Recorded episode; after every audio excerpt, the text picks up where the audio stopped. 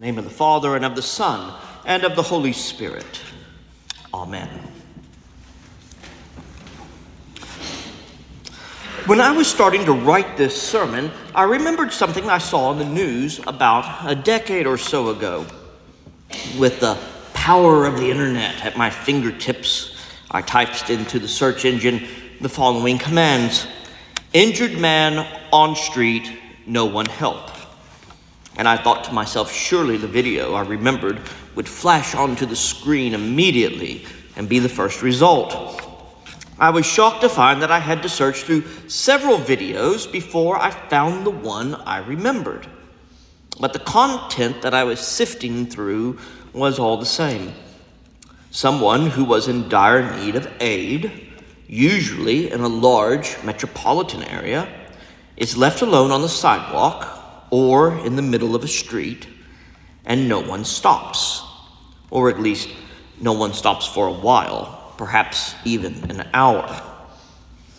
One video I watched was from 2019, and it was of a man mugged in the Bronx. And the news commentators even commented that not only were cars passing by the man lying in the street, but that a city bus drove past him missing his head by what appeared to be inches. In his book, The Tipping Point, Malcolm Gladwell writes about a problem called the bystander problem. And it works like this Let's say that someone is having a medical emergency or is being attacked in a public place. The number of people who are witnesses to the event determine the amount of help that the person will typically receive.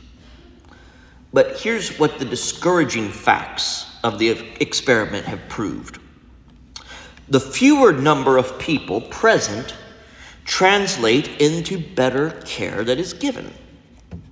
Scientists have run experiments about this and conclude that if one person witnesses an emergency that is happening, 85% of the time they will render aid and call for help. However, if there are four, pres- four people present during the incident, the number drastically falls to being given help only about 13% of the time. And the reason, the hypothesis says, is that because there are other people around, the injured person is no longer seen as my problem, but is seen as their problem. Of all the parables that Jesus told that are recorded, this parable, the parable of the Good Samaritan, is probably the one that is perhaps the most timeless. Jesus talks about a scenario that is still true to life for all of us. Most of us have been one of the characters in this story, and if you have not yet been, then more than likely at some point you will be. And the setup for this story is a question that the lawyer asks Jesus, which we also ask with some frequency Who is my neighbor? Well, to answer that question, we need to start with an even more basic question than who is my neighbor, and instead ask, what are human beings for? Many businesses governments, non-profits, and even sadly, some people associated with various churches see people, see humans, as something to exploit. They are people from whom we can get more money, even if that means doing it through dishonest methods, or through products that are faulty, or through workmanship which is rendered to ensure that whatever it is fails. Governments oftentimes talk about helping citizens that are in their jurisdiction, but instead they burden people with bureaucratic red tape and mountains of paperwork, and the politicians somehow amass more wealth because of lobbyists and bribes. How many of us have called upon a plumber or an electrician or an automobile mechanic to fix a problem with whatever is not working right only to have to make repeated calls and repeated trips each with a new service charge because they forgot some vital step along the way. Well, yes, we trade and perform acts of commerce. We have to in order to purchase food and shelter and clothing. Yes, we do rely on government, and many times when we need them, they are there to assist us.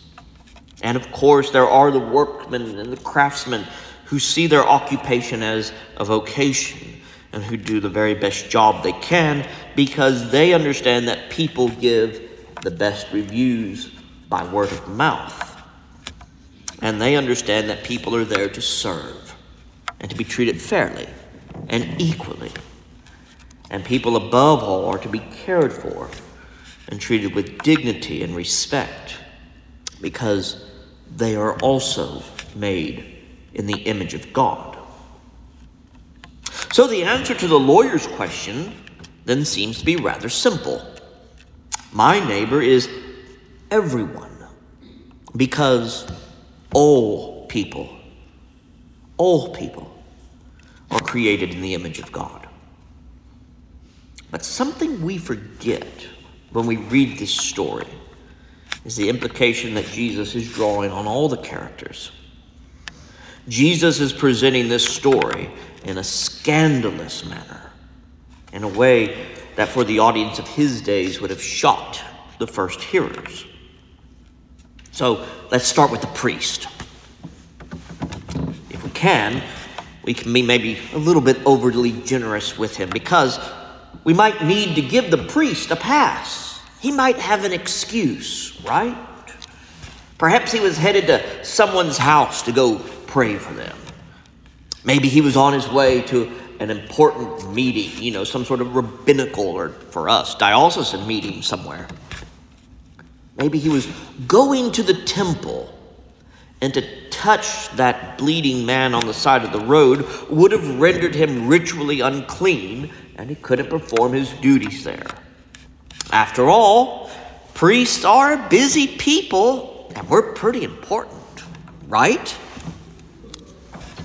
Surely doing more for the masses is better than tending to one individual person. But Jesus also says, Along came a Levite. Now, a Levite is someone who assists the priest in the temple. If you want to draw a parallel, they would be like deacons in the church, or even better yet, kind of like the lay Eucharistic ministers and the lectors and the crucifers and the acolytes and everyone up here with me.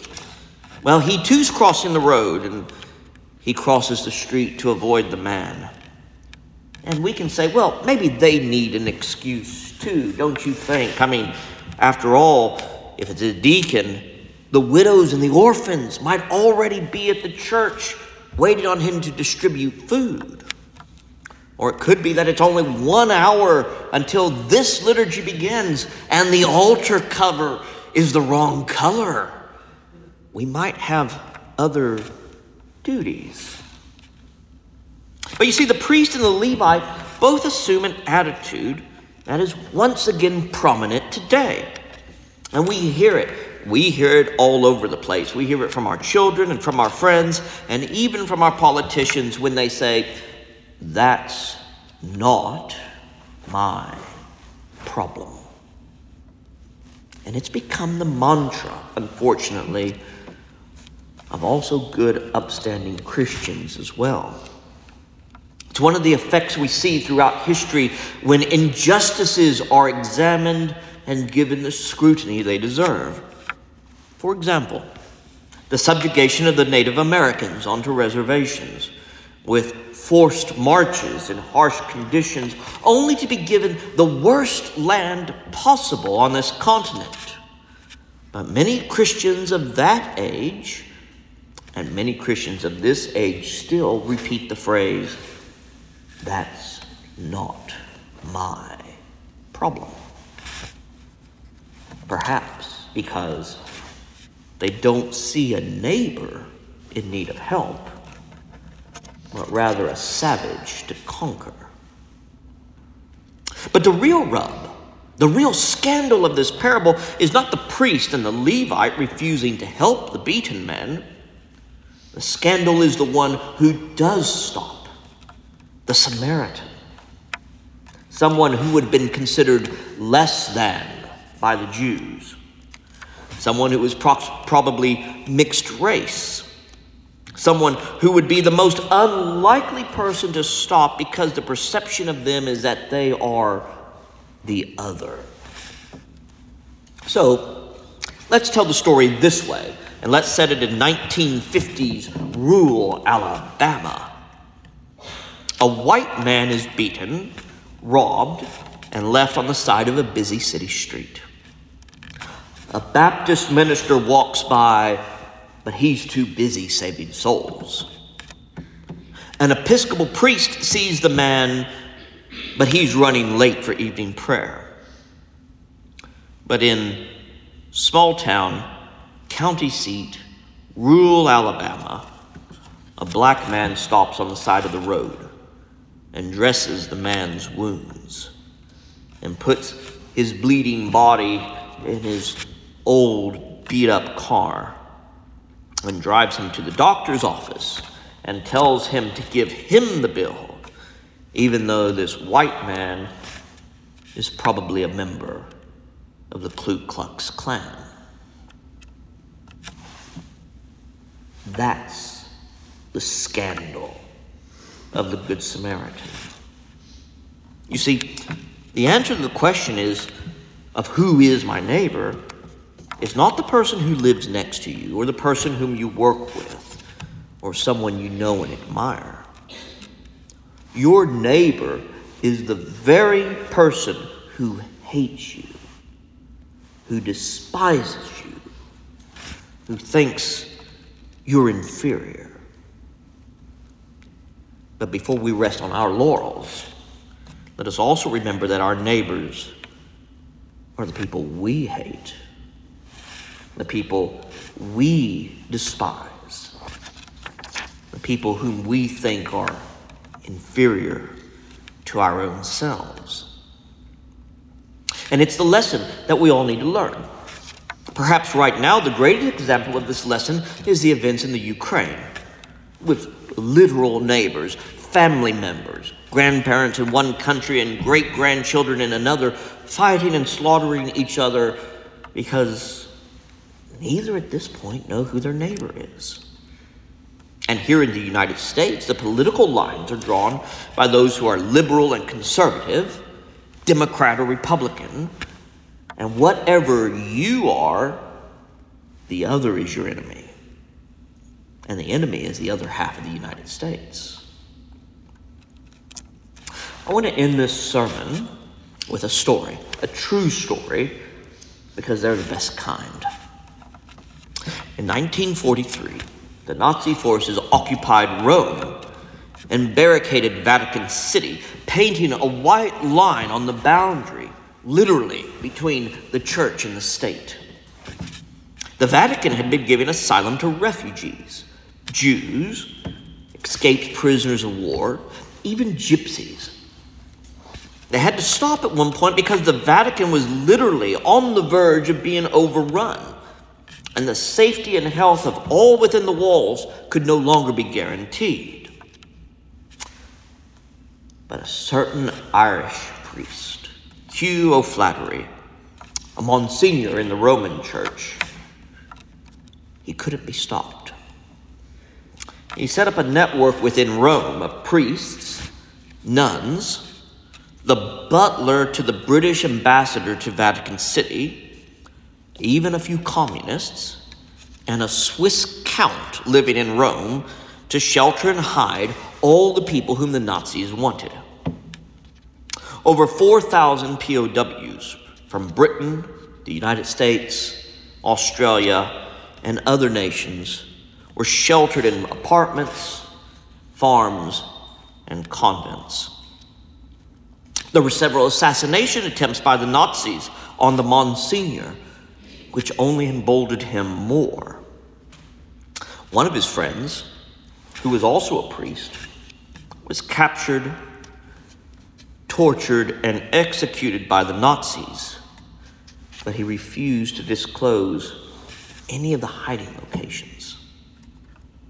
By the time the Allies arrived in Rome, about a year later, there were 6,425 POWs hiding, many of them in private homes.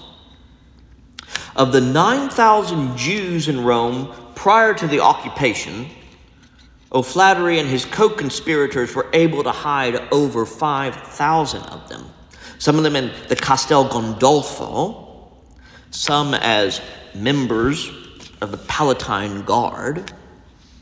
They placed about 1,500 Jews in the monasteries around Rome and the convents and the colleges, and over 3,700 in private homes, and a few of them just yards away, literally like across the street from the Nazi headquarters. It was an incredible and astonishing effort. But Monsignor O'Flaherty had his nemesis, Colonel Herbert Kappler. Kappler wanted O'Flaherty captured and tortured and drew up plans to have him executed right in front of the Vatican as a sign that the Nazis and the Third Reich would not be stopped. But something strange happened. The Allied forces won a major victory, and within the span of a week, Rome was no longer going to be held by the Germans. Now, Kappler had a serious problem. How was he going to protect his family? his wife and two children who were with him in Rome and get them to safety while the Allies advanced on the city. The 1983 film, The Scarlet and the Black, tells the story in great detail with Gregory Peck as Father O'Flaherty and Christopher Plummer as Colonel Kappler in a highly dramatic scene near the end of the film, as Kepler realizes that Rome is lost, he sends an assassin to kidnap Monsignor O'Flaherty and to bring him to the Colosseum in Rome.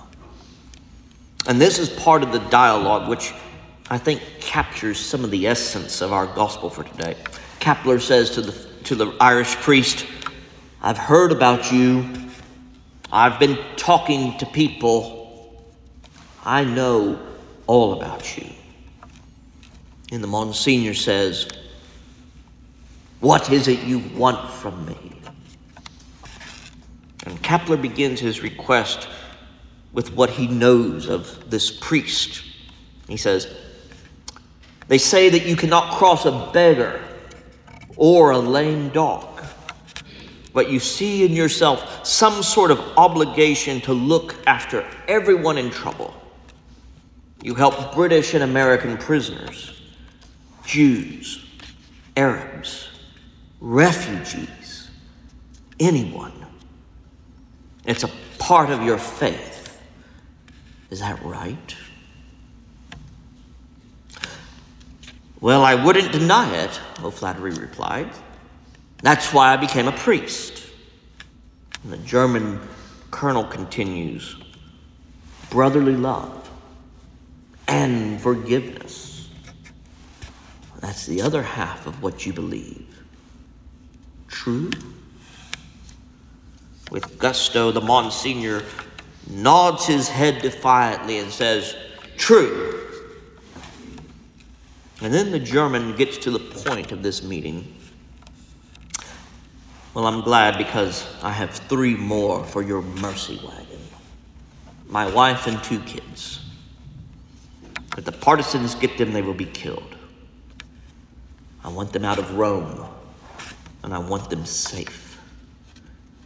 That's what I want from you, priest. You're asking me to save your family If you really believe what you preach, you'll do it.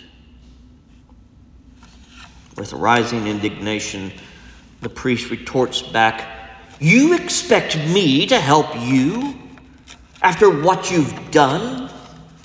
You think you can demand forgiveness? You think it comes automatically because you want it? Pleading now, Kepler says, I'm not talking about myself. But the Irish priest, full of rage, stops him and yells back, You've turned this city into a concentration camp. You've tortured and butchered my friends. You've violated every principle of God and man. I can't believe after what you've done that you want mercy. And Kappler, now knowing that the answer he is about to receive will not be the one he wants, pitifully he says, I told you for my family. But with an air of superiority, the angered priest digs in deeper. They're just a part of you, part of what you stand for. They've taken whatever they could get without a thought for the suffering all around them. And now you demand that they be saved?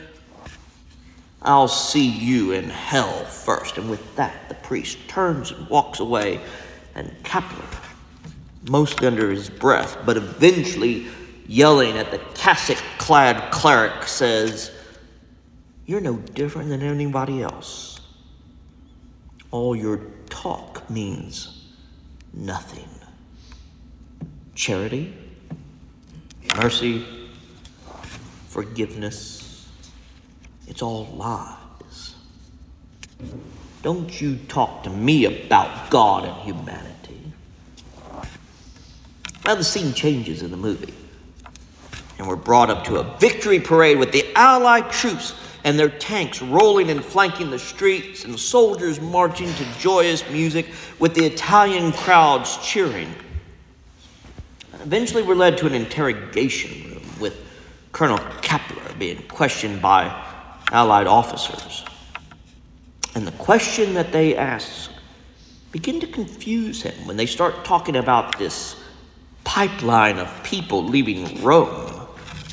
And it's a pipeline of Nazis. And in that pipeline is his wife and two children. He's told that they're in Switzerland now. And the Allies want the information on how he managed to get them out. And he keeps saying, I doesn't know, I don't know, I do not know. And eventually, we can see a change in his eyes. And he realizes that the priest, who he had actively sent snipers to kill, who had thwarted him in the game of cat and mouse, of whom he had kidnapped so he could beg mercy for his family, had indeed saved them. And like I said, this is a true story. And after the war, Colonel Kepler was sentenced to life imprisonment in Italy. His wife divorced him, and through all the intervening years, only one person came, month after month after month, to visit him in his prison cell. The Irish priest, Father O'Flaherty. And during the ensuing years, they visited about literature and opera, philosophy, and the Christian faith. Colonel Kepler was eventually baptized by Monsignor O'Flaherty in his prison cell in 1959.